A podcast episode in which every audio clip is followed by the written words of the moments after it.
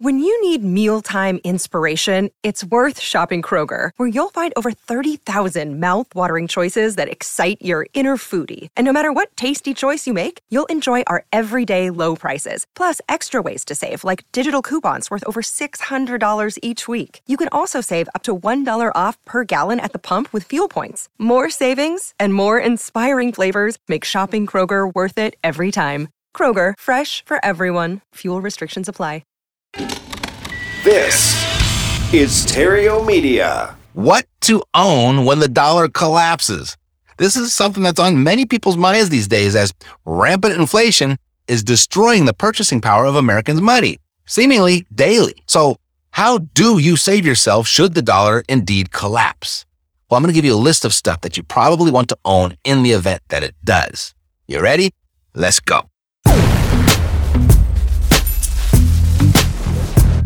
Welcome to the all new Epic Real Estate Investing Show, the longest running real estate investing podcast on the interwebs. Your source for housing market updates, creative investing strategies, and everything else you need to retire early. Some audio may be pulled from our weekly videos and may require visual support. To get the full premium experience, check out Epic Real Estate's YouTube channel, epicrei.tv. If you want to make money in real estate, sit tight and stay tuned. If you want to go far, share this with a friend. If you want to go fast, go to reiace.com. Here's Matt. So, since its original rise to prominence in 1971, analysts have been warning of the dollar's impending doom, as many economists tend to think that nothing could ever dislodge the dollar from its preeminent status as the world's currency. More, however, are starting to think that view is overblown and ultimately will be challenged. So the dollar could collapse. And by the time we're done here, you'll know what you should own if it does. Real estate. That's one of those things, by the way. And if you're still looking to get that first deal under your belt, I put together a free training just for you to help you get that first one done and using my funds to do it to boot. And you can get it at mattsfreetraining.com. So the US dollar price isn't just some nebulous concept that only concerns economists. It actually has a big effect on our everyday life. And anytime the dollar price weakens or strengthens, your paycheck, the price of food and gasoline, interest rates on loans, and investments, they're all affected. And most economic experts cite a negligible chance of the dollar collapsing in our lifetime. But what if it does? What should you own so that you don't end up with a bunch of useless paper? Well, I've got a list of 10 things to consider owning. The first one, gold, silver, and other precious metals.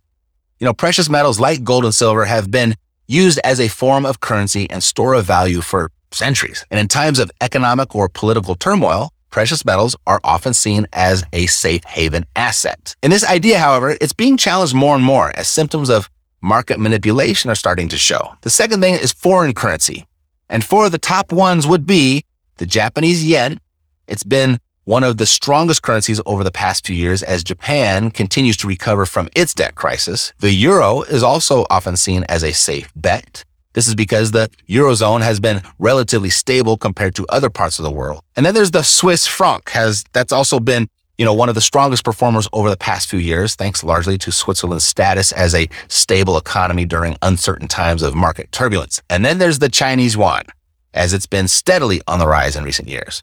Number three, foreign stocks. Investing in foreign stocks could be a very wise move. After all, if the value of the dollar plummets, then the value of foreign stocks is likely, those are likely to go up since they will be priced in stronger currencies. Number four, foreign bonds. When it comes to protecting your portfolio from a potential dollar collapse, there's an option to invest in foreign bonds because they can offer stability and diversification, as well as the potential for higher returns. Number five, Bitcoin, and other cryptocurrency. You see, while gold, lead, and various commodities propose a physical form of investment, you can diversify your assets by investing in Bitcoin and other cryptocurrency. You know, mainstream adoption, it's growing by the day despite crypto's massive volatility, but some of the smartest people in the world are predicting cryptocurrencies to be the future of currency. It makes sense to own some. Number six, collectibles. Those can, they, they can hold their intrinsic value even when the local currency loses its own value. You know, gold and silver coins, jewelry, artwork, classic cars, and firearms are, are recognized to be solid collectible hedges against a collapsed dollar. Number seven, income producing real estate. It's one of the bigger go-to options that can shield you against the devaluation of the US dollar. And here's why. It's physical. It has utility and people need it and it will never be worth zero. So if the value of the dollar completely collapses, people will still need shelter and they will pay you for the use of yours with whatever currency takes the dollar's place. And number eight, land and agricultural commodities. When the dollar collapses, land and agricultural commodities will be some of the best investments that you can make. Very much like real estate. I mean, people need this stuff. Number nine, off the grid living solutions.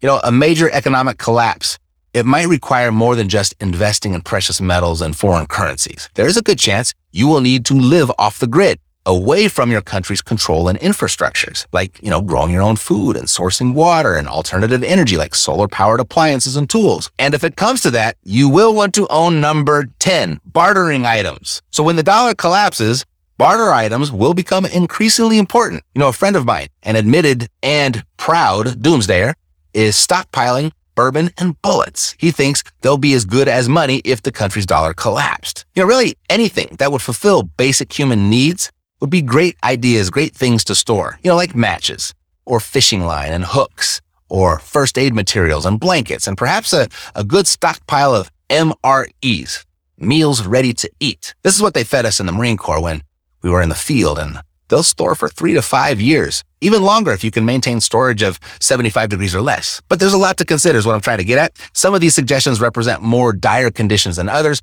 but first and foremost, don't lose sight that diversification is key. Don't put all your eggs in one basket, so to speak. Invest in a variety of assets that will hold their value should the dollar collapse. Another important thing to remember is that timing is everything. If you wait until after the dollar has already collapsed, it will be too late to invest or accumulate these things. So you need to get ahead of the curve and start investing now. The sooner you do, the better position you'll be in when or if the bottom falls out from under the dollar. And with all that said, don't panic. It's, it's easy to let fear take over when thinking about such a potentially catastrophic event as a currency collapse. And as I began with, most economic experts see a dollar collapse highly unlikely in our lifetimes, but it's possible. If nothing else, income producing real estate will put you in a good position should all hell break loose. And if you'd like some help, I've got some free information to help you get started. Go to cashflowsavvy.com, grab the free investor packet there, and if it makes sense, pick a time to hop on the phone to discuss the next best move for you. Thanks for sitting tight while we pay our light bill. We'll be back right after this.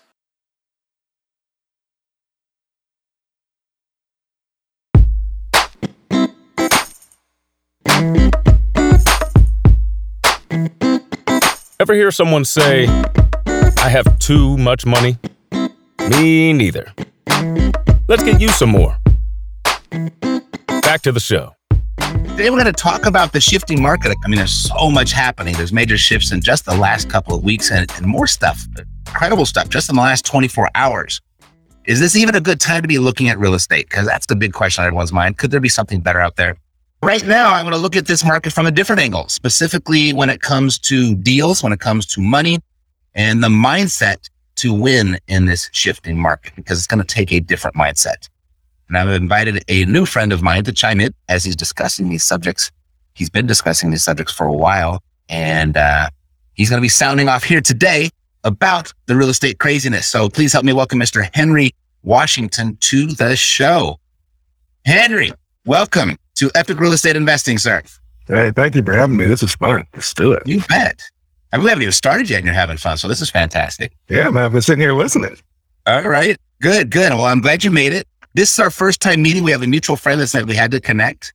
And so I'm glad we're here. So tell me a little about yourself. What's your history? What's your background? And uh, how did you end up here?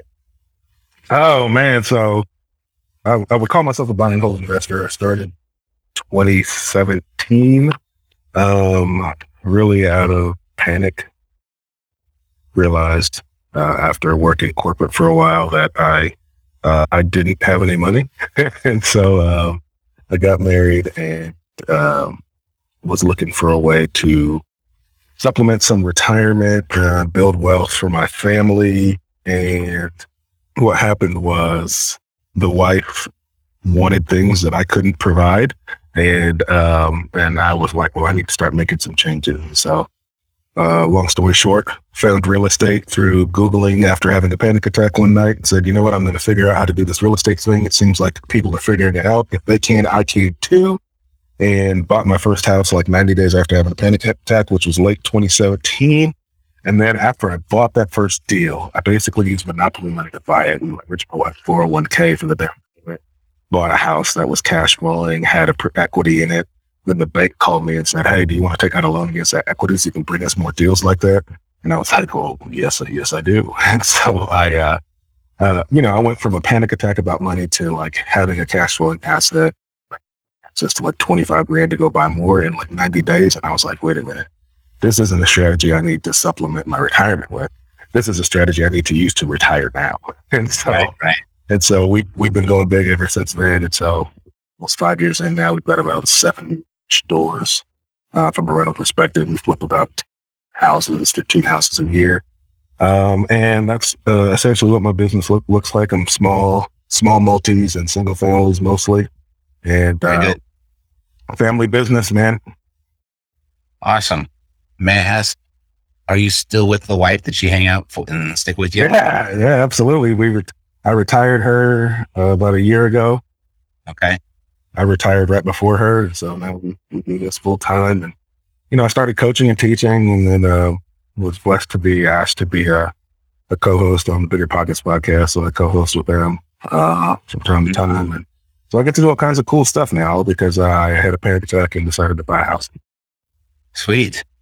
Yeah, no, I had asked that question because when I got out of the music business and that money stopped flowing, and then we had to file bankruptcy. The wife didn't appreciate that, so she took off. So I was unable to keep mine until I yeah. I got my figure out a little bit too late. Uh, but I found a better one, so it always good, works out. Good, good. Yeah, absolutely. Uh, super. And then uh, even said something right there. This I resonate with. Um, the panic attack thing.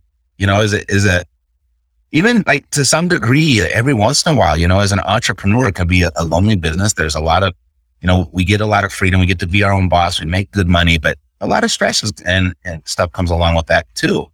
And so I want to talk about that as we go into the shifting markets. I think that might be impacting some people. Yeah, absolutely. thanks for sharing. Thanks for being here. So I, I, went, I went through and did a little bit of research before we got to meet. Oh, and I saw that that you bid. I think you got your own podcast, and you've got uh, you've been a guest on severals, and I looked at others. So I looked at all these different subjects that you're talking about, and so one thing was deals, finding off market deals. Yep. Before we talk about the deals, what is your view of the market right now? I mean, because a lot has changed just in the last 24, 48 hours, and it was already changing a couple weeks before that. So what do you see? Yeah, man. Uh, real estate cyclical. It's always been cyclical. What we're seeing now isn't really. Maybe the things that are driving what we're seeing now is new, but uh, real estate's always been cyclical. You're either going to be in a, in a in a market where deals are hard to find, but it's easy to get money, or where deals are easy to find, but it's hard to get money. And we've been over the past, you know, three months or so, we've been shifting from one to the other. So now it's starting to become a, an environment where traditional banks and even small local lenders are starting to tighten up. You know, they still got some 2008 PTSD, and so they're starting to they're starting to tighten up with some money. Money, you know, even you know, hard money lenders, private lenders, are all just watching and starting to tighten up just a little bit. And so money's getting harder to find, but deals deals are becoming more prevalent. You know, mm-hmm. um, as a, as an investor, we're in the market of buying deals, uh, buying situations. Right, we buy situations that tend to have houses tied to them. Um, and so, you know, it doesn't matter if our, if a market's hot, cold. There's always going to be people who need to sell, not want to sell. When the financial landscape is more treacherous uh, for people, then that creates even more quote unquote situations. And so deals become more prevalent. And so, you know, I'm starting to get more calls of people saying, Hey, can you buy my home versus, you know, a year ago, I had to go make all those calls. Um, that just means there's more situations. Um, and we're, we're trying to get proactive around how do we position ourselves from a dollars money standpoint, access to capital standpoint. So that if, if traditional lending, because I typically use small local banks to fund most of my deals. And so they, my banks are still lending. They're just requiring more from uh, the borrower than they typically would. So there's some things working in our favor, right? And that is that even though supply is increasing week over week, in my market especially, uh, there's still not enough supply to meet demand. I'm fortunate enough to be in, a, in an area of the country that is growing substantially. And so even if supply is increasing, so are the number of people who are moving here every day. And so I'm in a situation where um, real estate prices aren't really coming down. Days on market is increasing, right? Um, but things are still selling. I'm still selling things. I'm just not selling them in like one day with 14, you know, above asking price offers anymore. and so what I'm seeing in my local market is that you need to prepare yourself by getting access to capital because the deals are coming. Um, and you want to be able to continue to buy. And, and yes, even if prices come down a little bit, as these situations are more prevalent, that means your entry prices can be lower.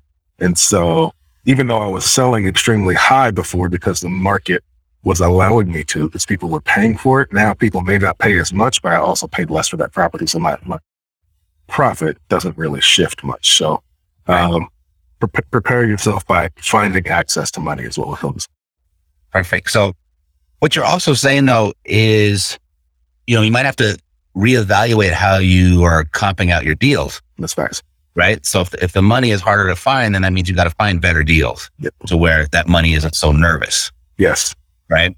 So exactly as, as I'm seeing right now, and that's kind of what I'll, I'll, be touching on a little bit later, but um, I'm, I'm really talking about this with all of my students that, you know, you have, if we just took like the traditional vanilla wholesaling quick and dirty math formula, right? You, you multiply by 70%, you subtract your repairs, you subtract your profit, and then you kind of have your cash offer but you're starting with that after repair value number and you're starting, that's today's number. But if you're going to be doing the fixing and flipping yourself, or you're going to be selling it to a fix and flipper, you really have to kind of project what's that after repair value going to be two months, three months, four months from now, because that could be a very different number if the trend that we're seeing right now continues. So you're going to have to buy your deals deeper, right? Absolutely. So you got to get really good at, at the comps is what I'm seeing and finding it kind of shifting your definition of what's a deal. Because if, if we messed it up six months ago, the market saved us and we are still able to save it and we look like a genius, right? Yeah. Now we got to be real real estate investors again. And we have to really understand the numbers and how that all works. Um, so with the deals, you know, you, you, say your, your phone is starting to ring a little bit more with some incoming um, inquiries. And we certainly just saw that in the last 48 hours here, 72 hours. People that said no to us just two weeks ago mm-hmm. all of a sudden said, wait a minute, wait a minute. How, how did that seller financing thing work again? Right. right. so what's your main resource? What's the main pool that you're, you're fishing in for your deal right now? Yeah. Um, so we do direct mail marketing and cold calling. It's typically what we're doing. Um, I have marketing. And so I just really focus on finding people with equity um, that have the footprint size house and or multifamily that I'm looking for. And I, I don't really filter for much motivation anymore because I found that I can afford to, to cast a wider net. And uh, if I cast a wider net, then I find all kinds of deals in different situations. I've bought properties that needed absolutely no renovation and that were in really good neighborhoods that were built in the 2000s, 2010s, right? And those are properties that would have filtered out of my search before, but now, um, I, I, just sold one that I bought that kind of fit that criteria. And so what I found is that in my market, if they have equity, I want to send market what kind of offer makes sense for them. All right. What market are you in, by the way? I'm in Northwest Arkansas. Northwest Arkansas. Okay. Um, and you just sound like you're, you're not really fishing for motivation right now. How is that turning into a deal for you if there's not like a, a seller that needs to sell? Is it just the numbers work out in your market or is there something else I'm missing? No, no, you're not missing it. Um, we're not filtering for motivation, but the people I'm buying from have motivation. Ah, got it. So you're marketing your initial screening of who you're sending to, who you're calling. You're not filtering for motivation. You're just Correct. going for equity. It's going for equity. Um, because when I was fishing for certain motivation, I felt like I was leaving deals on the table for maybe other types of motivation that weren't in my search. And so instead of trying to get super fancy with all the different types of motivation, I just broadened my search in general if you've got equity and your property is a footprint size type that I feel like I would like to buy, because obviously those those you know first time home buyer type homes are the are the, the ones with the most buyers, right? If you're going to flip a property, And even if you're going to rent, those are the ones that people like to rent. And so if your property fits that footprint and you've got a decent amount of equity, um, then you're, you're probably hearing from me. Right. And I would imagine that's probably going to be even more effective now because people that interact with or come up to a, a situation where they find themselves where they need to sell, right? Absolutely. Um, the things that are causing them to need to sell, which are the traditional things we look for when we're trying to filter for motivation, those things haven't hit databases yet. Yep. Is that, is that what you're finding? So that's yeah. Uh, uh, uh, yeah, we're we're starting to see people that maybe we talked to a while back are getting back a hold of us, or just by reputation alone of being somebody that buys uh, distressed properties or situations. Like I'm getting people that are reaching out to me and saying, "Hey, like my title, I just bought a deal last week that my title company sent to me because they heard that someone might want to sell their property, and it was a property again built fairly recently, all brick, great, great property, clean on the inside. They just wanted out and they wanted out quick. And so mm-hmm. we bought mm-hmm. that. I'm changing some light fixtures. I threw some carpet in a couple of bedrooms and we're sticking it back on the market. Like it's just the situations are there. Sweet. So the um, broader net, right? Traditional marketing channels, and it's just bringing in more opportunity just by nature yeah. of the of what's happened, right? Yeah. Now, you know, if you're brand new, I don't recommend just starting with such a broad net. It's expensive. Like marketing to a broader audience is going to cost you more. I think you should you should niche down if you are just starting out. But I've I've been in you know five five years in the business. We do multiple deals. I'd much rather just cast a wide net at this point. Yeah, it's the it's the best way. If, yeah. Like you're saying, if you got the means, right? Yep. Super. All right. So deals, nothing really changing there, but expect a whole lot more opportunity if you just stay consistent with what you've been doing. Um, second thing would be money because yep. money's getting more and more expensive, right? Yep. And Absolutely. so um, you say you're working with banks. Any other sources of money? Yeah, um, you know, the, we started. I started to look for some private money options. Maybe about six to eight months ago, we started looking, and so we brought on uh, a private money lender that uh, we tested out a couple of deals with earlier on. So even though I could have got pretty favorable financing from a bank, I wanted to test financing some private money with this guy to build some trust so that if if the environment changes, that you know he and I have some history, and so luckily that that we we took that approach. You know, we weren't the whispers weren't as loud as they are now back then. So, uh, I, am not saying I'm some genius who started to do that. It just kind of all fell into place at the right time. So now we're working. We've got a private lender we do some deals with. I still use the small local banks for certain deals. Um, I've got relationships with a couple of hard money lenders. I haven't done a deal with them, but we've had the conversation so that if I need to shift, I can shift over to using them. And then we've also been leveraging lines of credit, both secured and unsecured. And so one of the benefits right now is that yes, the market is shifting, but in a lot of areas of the country, the, the values of property haven't come down much, if any, from where they were three, four, five months ago right? And so if you've got a property that's got equity in it because you owned it before this crazy, you know, spike in prices happened, you it's still a good time to be able to look at leveraging uh, a HELOC and get a and get a line of credit against that equity just in preparation for right. as you're searching for properties later because the, the beauty of a HELOC is you don't pay anything unless you use some of the money. And so mm-hmm. just just having access to it doesn't cost you anything but the closing costs for that for that HELOC. And then you've given yourself some buying power um, for deals as they come along later. And so you could still get favorable appraisals on these properties because values haven't come down or haven't come down much in certain. And interest rates are still, I know people, they have doubled from where they were, but they were like crazy low, like we've never seen before. And yeah. so going from three to six like it's still six. It's not that big of a deal, y'all. Here's the other thing where where I think um, people are getting a little bit concerned about the interest rates that it might be misguided or, or misdirected uh, attention. Yeah.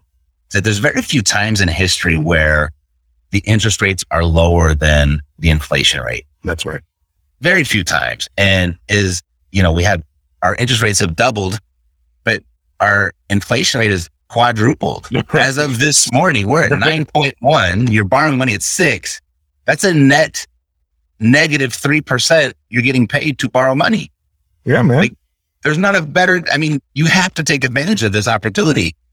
Um, so I don't know. I'm preaching to the choir. I know. No, no, I just I say it say it again for the people in the back, man. I just it's, it's I get excited on, on the stats and I start geeking out on the economics. And you know, when I was a younger investor, I was just like it was all about the flip and how much cash could I put in. And then I started to really understand how wealth is created and how the economy works and how you want to be on the right side of the economy.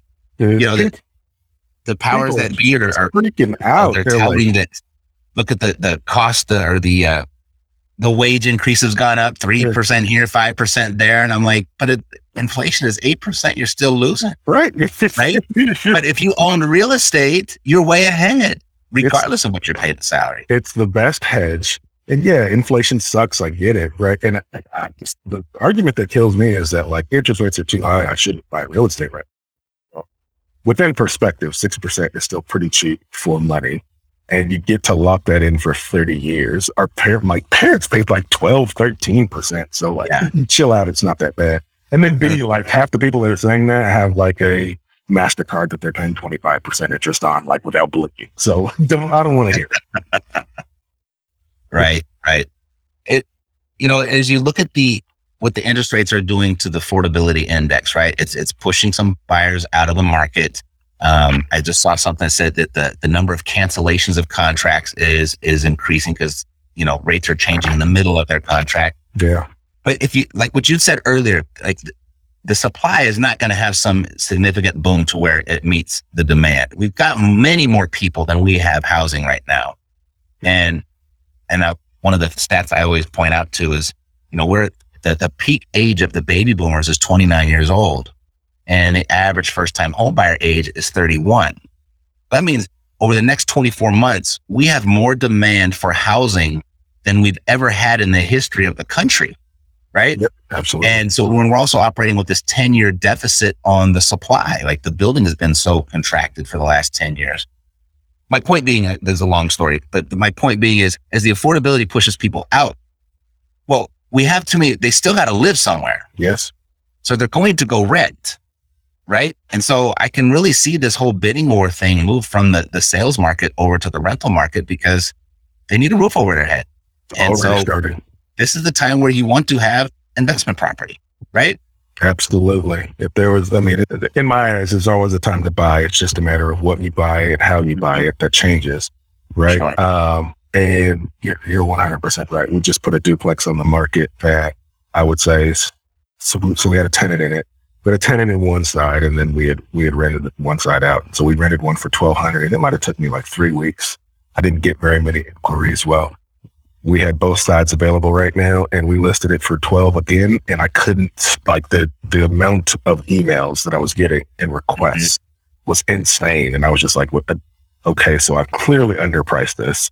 Right. Like it's just nuts, like the demand for rent right now because of exactly what you're talking about and it's going to continue to go up because rents always follow pricing and they're a little behind it. So, um, you know, you've got landlords who are locked into leases right now who haven't had a chance to raise rents yet. And those leases are coming due.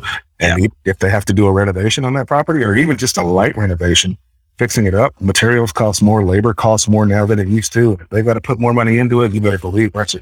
So if you can get your hands on something, man, now's, now is the time. 100%.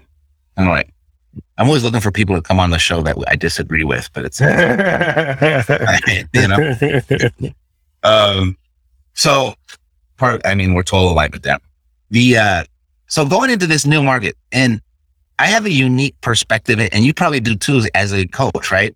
That, you know, you're out and you're, you're buying deals and you're selling deals. We have a turnkey operation. So we kind of have a different type of consumer there that's coming in the busy professional, the doctors, the lawyers, the, the, you know, just the people that got jobs and too busy to go out and do it themselves. And then I also got people that come in and want to learn how to do it themselves. And so I'm getting kind of the, the, a picture, a grasp of the mindset. And there's a lot of, even though there's a lot of people listening right now that probably agree with us and, and don't really doubt us, but when it comes time to actually take the action, there's still a lot of nervousness. There's yeah. still a little bit scared. There's a little uncertain. right? So as we go in, I'm, I'm trying to like share with people, like, this is the time you really want to start buying, mm-hmm. right? The, the last three, four years when they're all riding high and everything and everybody wants in, it's like that might not have been the best time, right? Now it could be a much better time as the deals become better and, and now it's a, I don't know, buy low, you sell high, right? And that's the goal. So this is when the time you want to get in. Um, what is the right mindset? What, how are you talking to people? How are you con- not necessarily convincing them, but how are you getting prepared to for what's coming? Yeah, man. So, so for me, it all starts with, for me, it all starts with a decision, right? Mm-hmm. It's, it's genuinely making the decision in your mind and in your heart that you are going to be a successful real estate investor, right? No caveats. No, I'm going to be a great investor in this market or in a down market or an up market or in six months. Or, no, just I will be a successful real estate investor. I will buy a property next three to six months.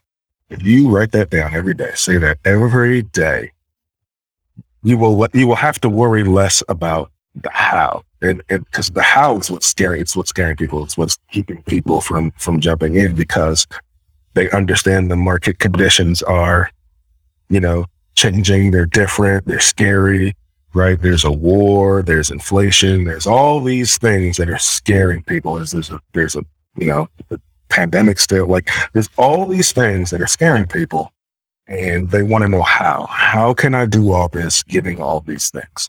And the answer is there's no perfect answer, right? Mm-hmm. But if you tell yourself, I will be a successful real estate investor. You decide, you make a decision. You break down the word decide, right?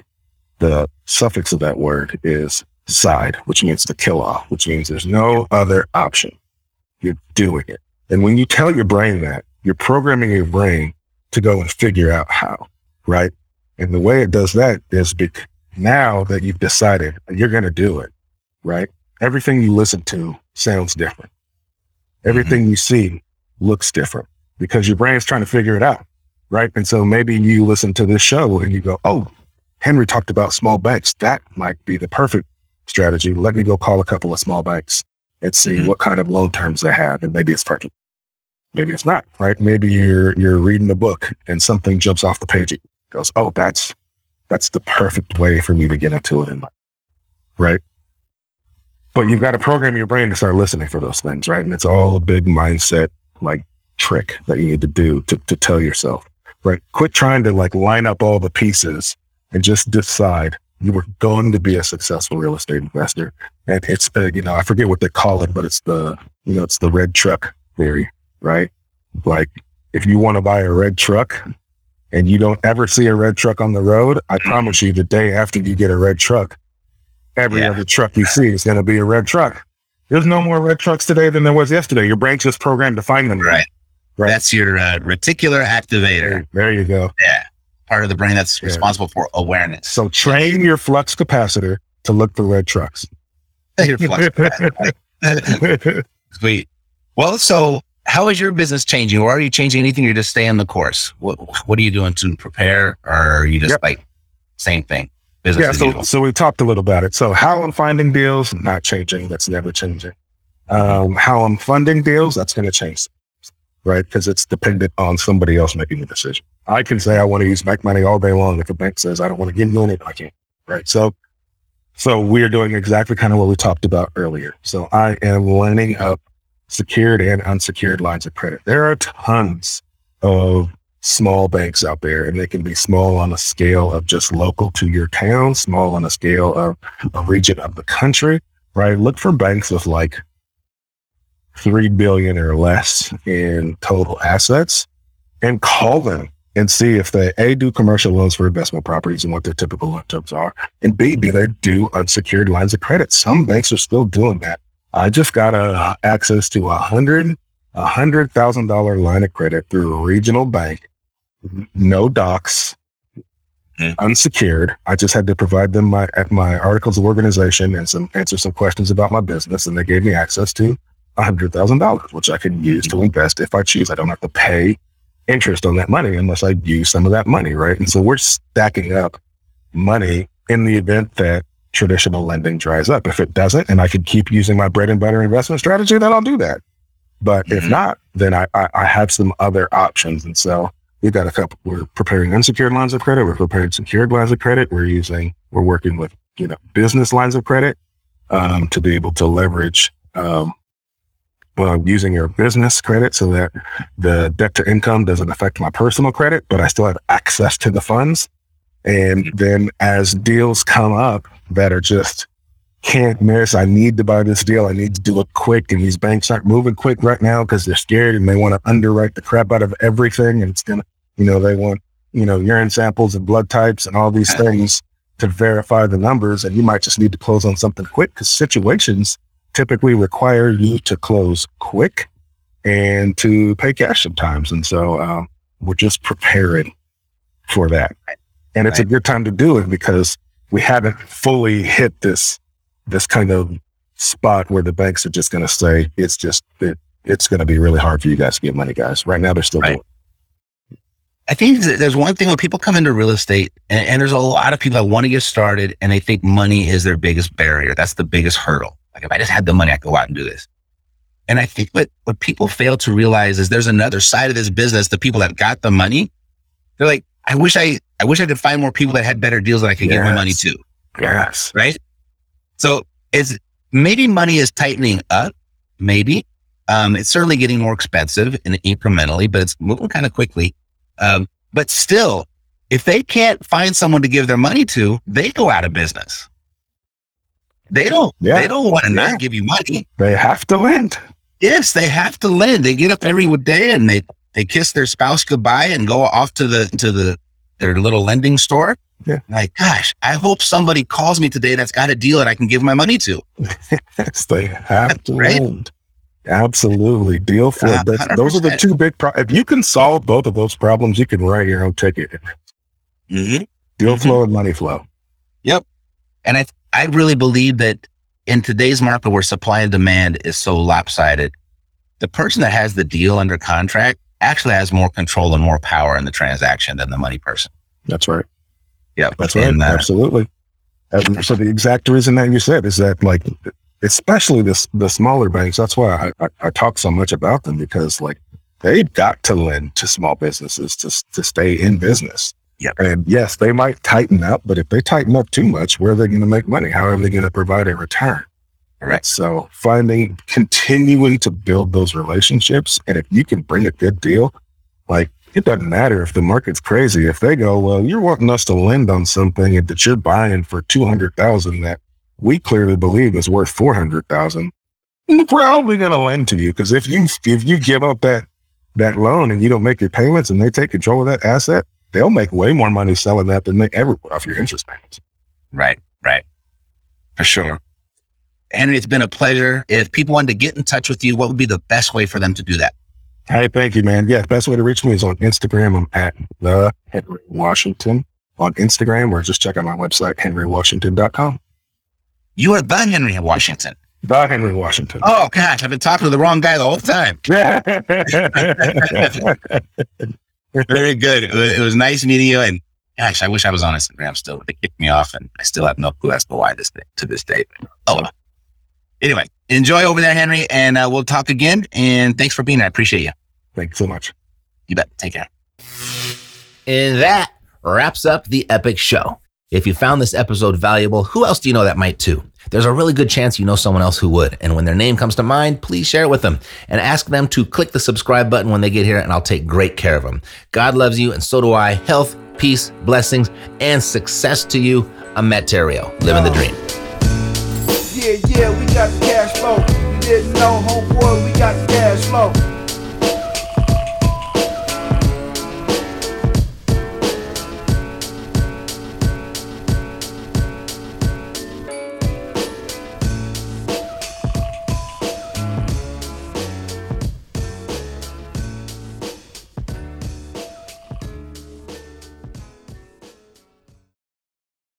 This podcast is a part of the C Suite Radio Network. For more top business podcasts, visit c-suiteradio.com.